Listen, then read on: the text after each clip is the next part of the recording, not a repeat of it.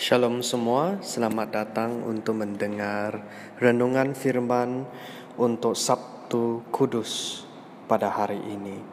Baiklah kita sama-sama berdoa.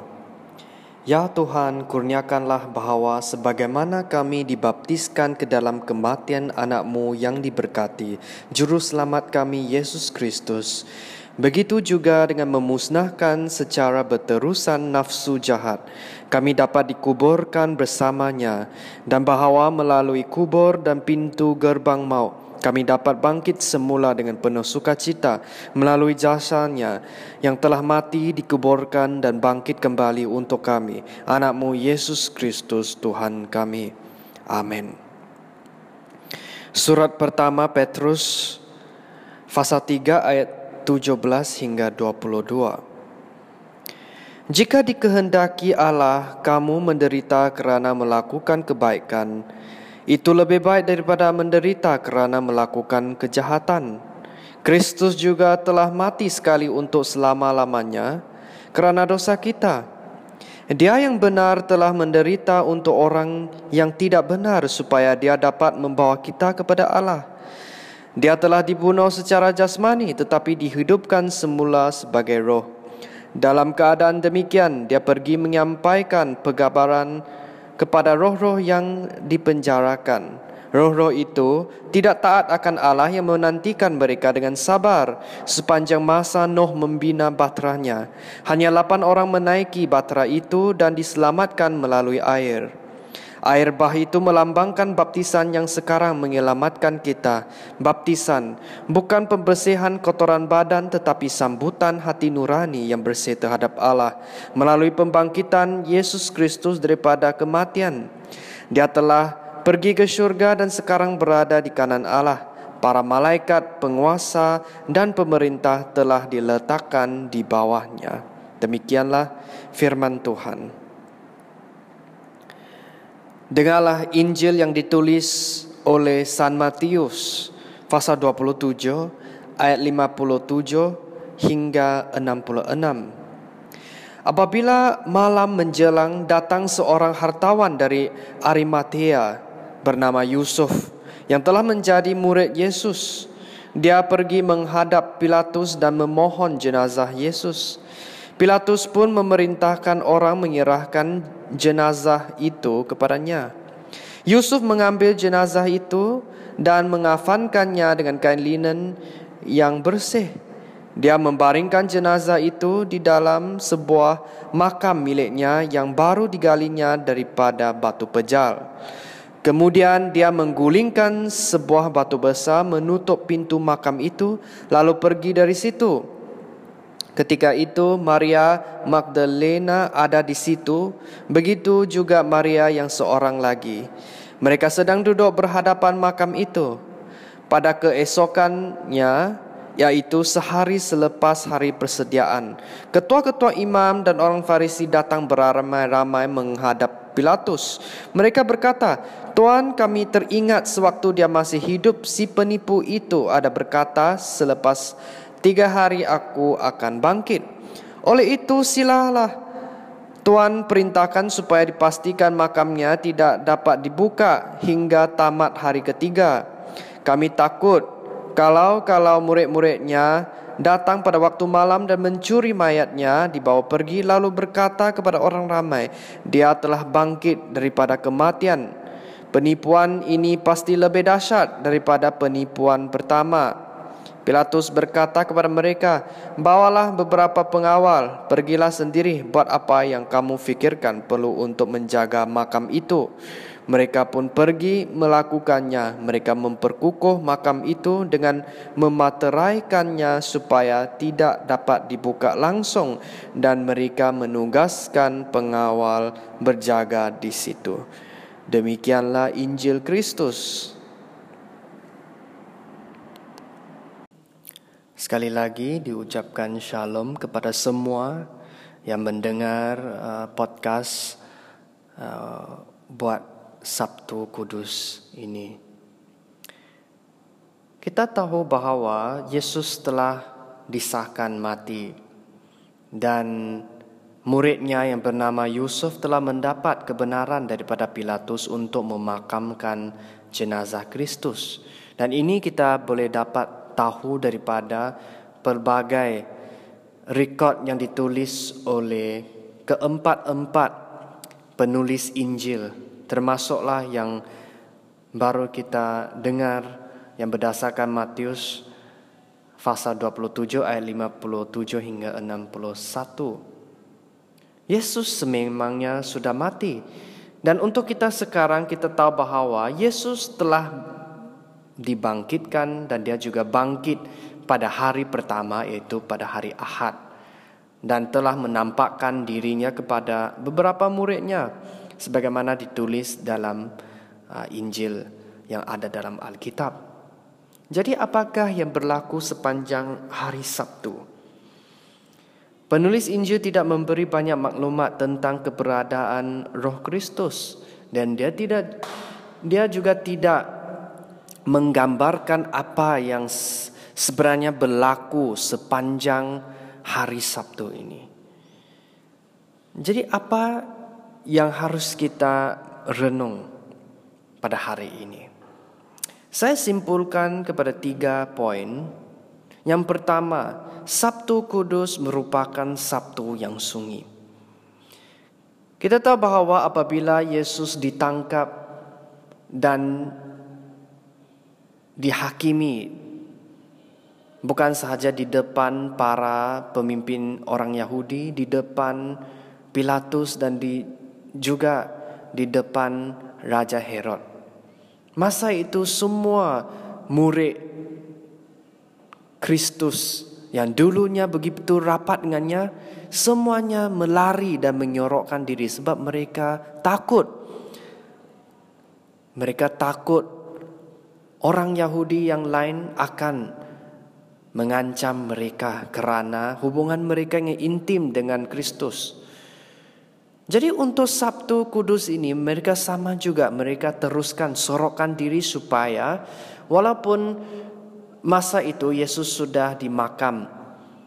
Tapi mungkin dalam hati para murid mereka dalam ketakutan kerana dia takut pihak orang Yahudi yang tidak percaya itu akan mencari-cari mereka dan untuk menghapuskan mereka yang sering menggelar diri sebagai pengikut Kristus. Dan untuk para Farisi dan pemimpin orang Yahudi pula dalam kerisauan sehingga mereka menghantar pengawal untuk memastikan para murid tidak mencuri jenazah Kristus dalam makam tersebut dan berkata bahawa Kristus telah bangkit. Daripada kedua-dua respon daripada uh, orang yang berbeza ini, kita boleh dapat sesuatu perkara yang menarik.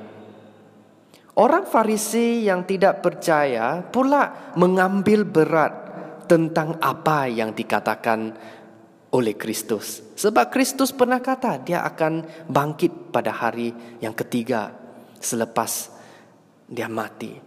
Tapi untuk para murid, mereka pula dalam ketakutan. Sepatutnya mereka faham dengan apa yang sering dinubuatkan oleh Kristus sepanjang uh, Yesus memberi khutbah. Yesus pernah banyak kali memberitahu muridnya bahawa dia akan mati dan bangkit tetapi mereka masih tidak paham. Malah mereka takut. Jadi untuk Sabtu Kudus merupakan Sabtu yang sunyi di mana semua orang memiliki perasaan emosi yang tidak stabil, yang tidak normal. Begitu juga dengan kita. Adakah kita dalam perjalanan keimanan kita sama juga walaupun mendengar banyak janji daripada Tuhan tapi kita masih dalam keraguan dan takut apabila orang mencabar ataupun mengancam kami. Jadi biarlah hari Sabtu Kudus ini menjadi Sabtu yang sunyi kepada kita untuk berhenti dan merenung segala kerja yang dilakukan oleh Kristus dan segala janji-janjinya dalam diri kita. Dan yang kedua, Sabtu Kudus merupakan sabat yang agung.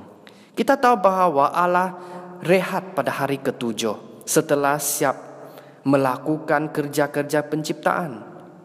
Berdasarkan kejadian pasal 2 ayat 1 hingga 3. Kita tahu bahwa Allah telah mencipta segala sesuatu melalui firman-Nya dan semuanya dianggap baik dan sempurna. Dan pada hari ketujuh dia pula menguduskan hari itu. Dan dia rehat.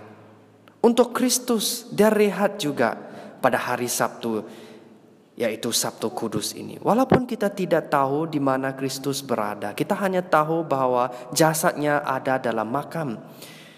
Tetapi penerangan tentang aktivitinya tidak ditulis secara umum dalam Injil. Tetapi kita tahu bahwa Kristus telah rehat pada hari Sabtu Kudus ini. Kerana dia telah siapkan melakukan segala kerja penyelamatan. Oleh sebab itu dalam Yohanes bab 3, 19 eh, ayat 30 dia kata semuanya sudah selesai. Kenapa dia kata di atas kayu salib? Apa yang diselesaikan olehnya? Yaitu segala hal-hal tentang penyelamatan sudah diselesaikan olehnya di atas kayu salib itu. Kerana hanya daripada persembahannya yang satu untuk selamanya ini telah mencukupi dan efektif untuk memberi penyelamatan. Oleh sebabkan itu, selepas dia menyerahkan rohnya kepada Bapa, dia rehat. Jadi untuk Sabtu Kudus merupakan hari sabat yang agung juga memberi kita satu renungan. Adakah kita sentiasa berehat dalam Kristus yang merupakan Tuhan kepada hari Sabat. Karena dia pernah berkata, sesiapa yang pergi kepadanya dia akan memberi pengistirahatan. Jadi Kristus sendiri yang merehat ini dia juga dapat memberi kita rehat. Karena kita tahu bahwa rehatnya pada hari Sabtu ini bukannya secara perpanjangan, tetapi adanya hari yang baru yang dinanti-nantikan. Jadi, yang ketiga, Sabtu Kudus ini juga merupakan persediaan kepada hari yang baru. Ini menunjukkan kepada kebangkitan Kristus. Fokus kepada hari ke-8 yang merupakan hari ciptaan baru. Kerana ciptaan yang lama yang diciptakan dalam enam hari itu telah dimusnahkan kerana adanya dosa yang dibawa oleh Adam dan Hawa. Dan sekarang Kristus sendiri yang mati pada hari Jumaat yang hari keenam dia telah memberi kita satu teladan yang dia adalah Adam yang baru. Sebagaimana Adam dicipta pada hari yang keenam Yesus pula menggunakan kematiannya sendiri, dia menyerahkan nyawanya untuk mendatangkan ciptaan baru yang kita menanti-nantikan pada hari kebangkitan. Jadi saudara-saudari sekalian, pada hari Sabtu Kudus ini, marilah kita sama-sama menjaga, berjaga, berdoa. Karena kita tahu bahwa Kristus telah mengalami segalanya sama seperti semua manusia yaitu merentasi kerajaan maut. Tetapi kerajaan maut tidak dapat menguasainya. Karena kita tahu bahwa dia telah bangkit pada hari yang ketiga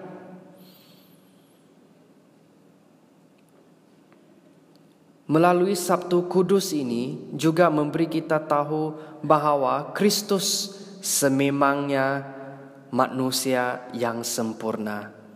Kerana dia tidak menyalahgunakan keilahiannya untuk melakukan mukjizat yang besar, tetapi dia juga mengalami jalan yang akan dijalan oleh setiap manusia dahulu dan selepas itu dia pula dibangkitkan melalui roh. Jadi untuk renungan, adakah kita berhenti dan membuat refleksi tentang kepercayaan kita? Adakah kita seperti orang Farisi yang tidak percaya? Ataupun kita seperti murid-muridnya yang katanya percaya tetapi hati mereka sebenarnya masih dalam ketakutan? Adakah kita berehat dalam Tuhan Yesus Kristus yang merupakan Tuhan kepada sahabat? Adakah kita masih penat untuk mencari-cari langkah sendiri untuk menyelesaikan masalah, terutamanya dosa? Karena kita tahu bahwa hanya Kristus yang dapat menyelesaikan masalah dosa itu. Serahkanlah diri kita kepada Kristus dan biarlah Kristus melakukan pembaharuan itu dalam kehidupan kita. Dan pada hari Sabat ataupun hari Sabtu yang kudus ini, adakah kita menunggu kemuliaan Kristus dengan sabar dan berjaga? Sebagaimana orang yang percaya sepatutnya menunggu kebangkitan Kristus pada hari ketiga, tetapi mereka pula dalam ketakutan. Jadi sama juga kepada kita sekarang. Kita tahu bahwa Kristus telah bangkit, Kristus telah naik ke surga dan Kristus akan datang lagi. Maka adakah kita menunggu kemuliaan kedatangan Kristus yang kedua? Jadi biarlah Sabtu Kudus ini menjadi hari yang akan menolong kita bertumbuh dalam keimanan supaya tidak sia-siakan segala kerja Kristus di atas kayu salib dan kuasa kebangkitannya. Segala kemuliaan kepada Bapa, Anak, dan Roh Kudus. Amin.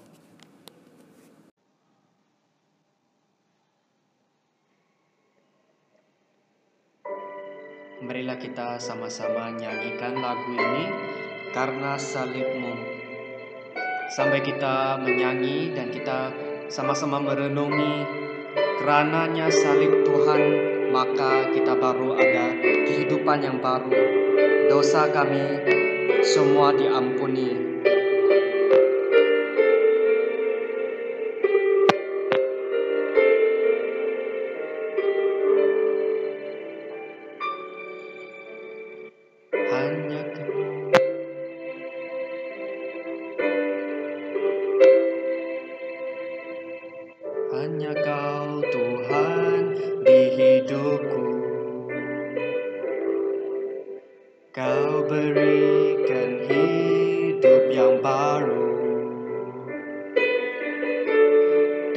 kamu menyucikan Pulihkan hatiku. Ku nyatakan kaulah Tuhannya Engkaulah sumber pengharapan. Kuasamu sanggup menyembuhkan jiwaku pun berserah hanya kepadamu, Yesus, kalau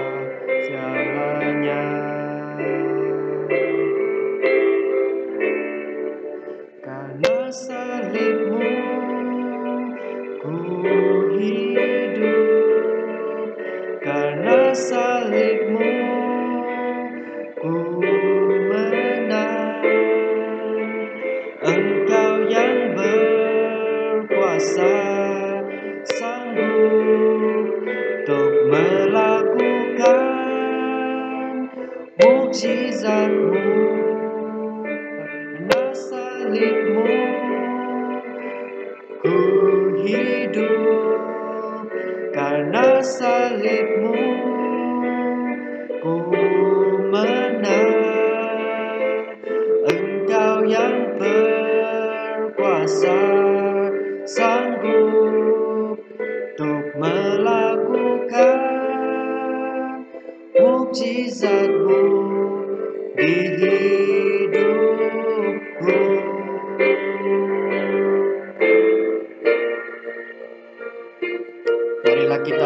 sama-sama berdoa. Bawalah segala doa di hadapan Tuhan kami karena dia telah salib bagi kami semua. Dia telah menjadi imam besar antara kami dengan Allah yang Maha Esa. Kami ada keberanian karena adanya Yesus Kristus. Maka bawalah segala bebanmu dan serahkan kepadanya sebab dia dapat tahu karena dia pernah merasai segala penderitaan itu bagi kami semua yang percaya. Marilah kami dengan iman berdoalah kepada Tuhan.